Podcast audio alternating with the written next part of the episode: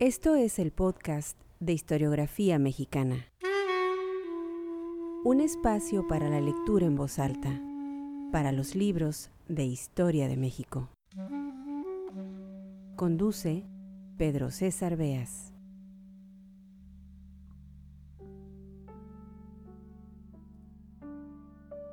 Bienvenidos al episodio número 26 del podcast de historiografía mexicana, el primero de una serie dedicada a una mujer excepcional que vivió en los años 20 del siglo pasado intensamente la vida cultural de México, Antonieta Rivas Mercado.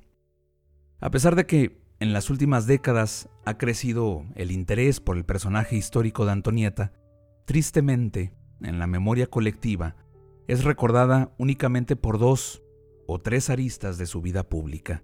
Ser la mecenas de artistas mexicanos o la compañera sentimental de José Vasconcelos, y desde luego por su trágico final en 1931 en París, en una de las bancas de la Catedral de Notre Dame, invadida por una depresión, se pega un tiro en el corazón. Pero Antonieta fue más, mucho más que una muerte trágica. Fue escritora, activista política, actriz, promotora cultural, una mujer inteligente. Vamos a poner en contexto la vida, los tiempos de Antonieta. Nace en la Ciudad de México en 1900. Hija de Antonio Rivas Mercado y Matilde Castellanos, vive una infancia privilegiada.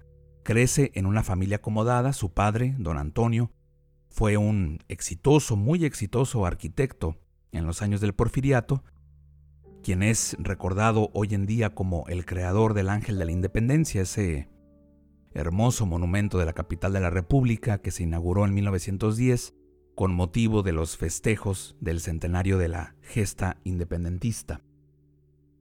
De niña, Antonieta recibe clases particulares, algo común en la clase alta mexicana de aquellos tiempos. A sus escasos 15 años ya había viajado por Europa, tomaba clases de piano, literatura y filosofía y para los 18, muy joven, se casa con Alberto Blair, un inglés, un hombre de negocios. Al poco tiempo nace su único hijo y muy pronto también inician las dificultades en su matrimonio. Una pelea que se extiende a todo lo largo de la década de los años 20, que la desgasta en extremo y que corre en paralelo con los primeros años de juventud y actividad pública de Antonieta. No hay que perder de vista que Antonieta cumple 20 años en 1920. Es decir, su infancia estuvo marcada por los últimos años del porfiriato, nace en 1900, su adolescencia por la Revolución Mexicana y su juventud por el México postrevolucionario.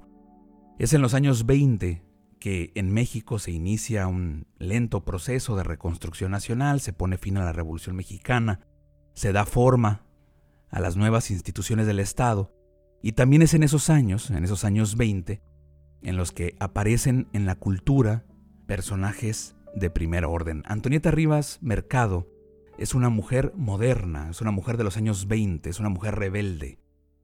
Al igual que sus contemporáneas, rompe con el estereotipo de la mujer abnegada, digamos que no tuvo miedo de construir sus propios espacios de desarrollo, de buscarse los medios para participar en la cultura, Lupe Marín, Tina Modotti, Nelly Campobello, María Izquierdo o la maravillosa Carmen Mondragón, todas ellas son contemporáneas de Rivas Mercado.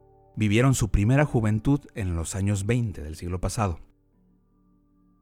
Los últimos años de esta mujer fuera de serie, muere muy joven, a los 30 trunca su vida, son sin duda los más intensos. Conoce los dolores de la tragedia, sufre profundamente la muerte de su padre en 1927, y en medio de ese remolino de emociones, el calvario de un matrimonio fallido, la pelea por la custodia de su hijo, el desgarramiento por los amores imposibles, el vivir con una depresión que la laminaba, encuentra un oasis de tranquilidad y pone toda su fuerza, su dedicación en el estudio, en el impulso de las artes, de la cultura, y también se dedica, y esto es importante, hay que subrayarlo, a crear obra.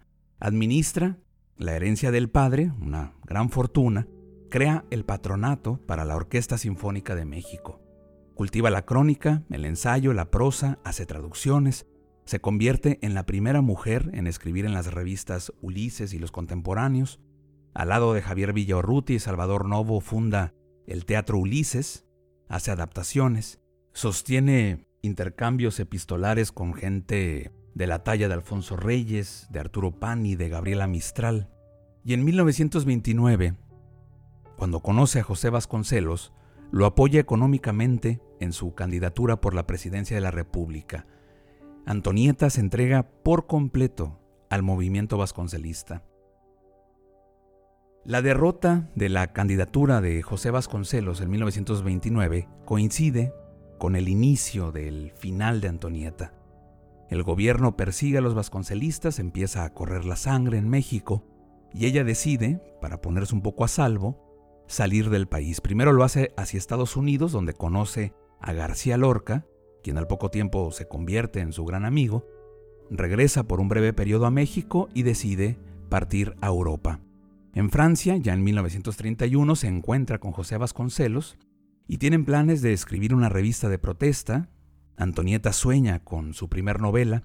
Sin embargo, los problemas económicos, la familia había dejado de mandarle dinero, el haber perdido la custodia de su hijo y habérselo llevado, entre comillas, secuestrado a Europa, se vuelven insoportables en una carga que Antonieta ya no puede sostener.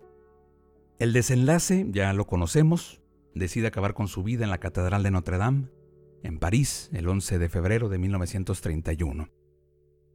Así que para esta serie del podcast de historiografía mexicana, las lecturas en voz alta las realizaremos por separado a partir del episodio número 27 hasta el número 32. Estos, lo saben bien, los podrán escuchar desde historiografiamexicana.com.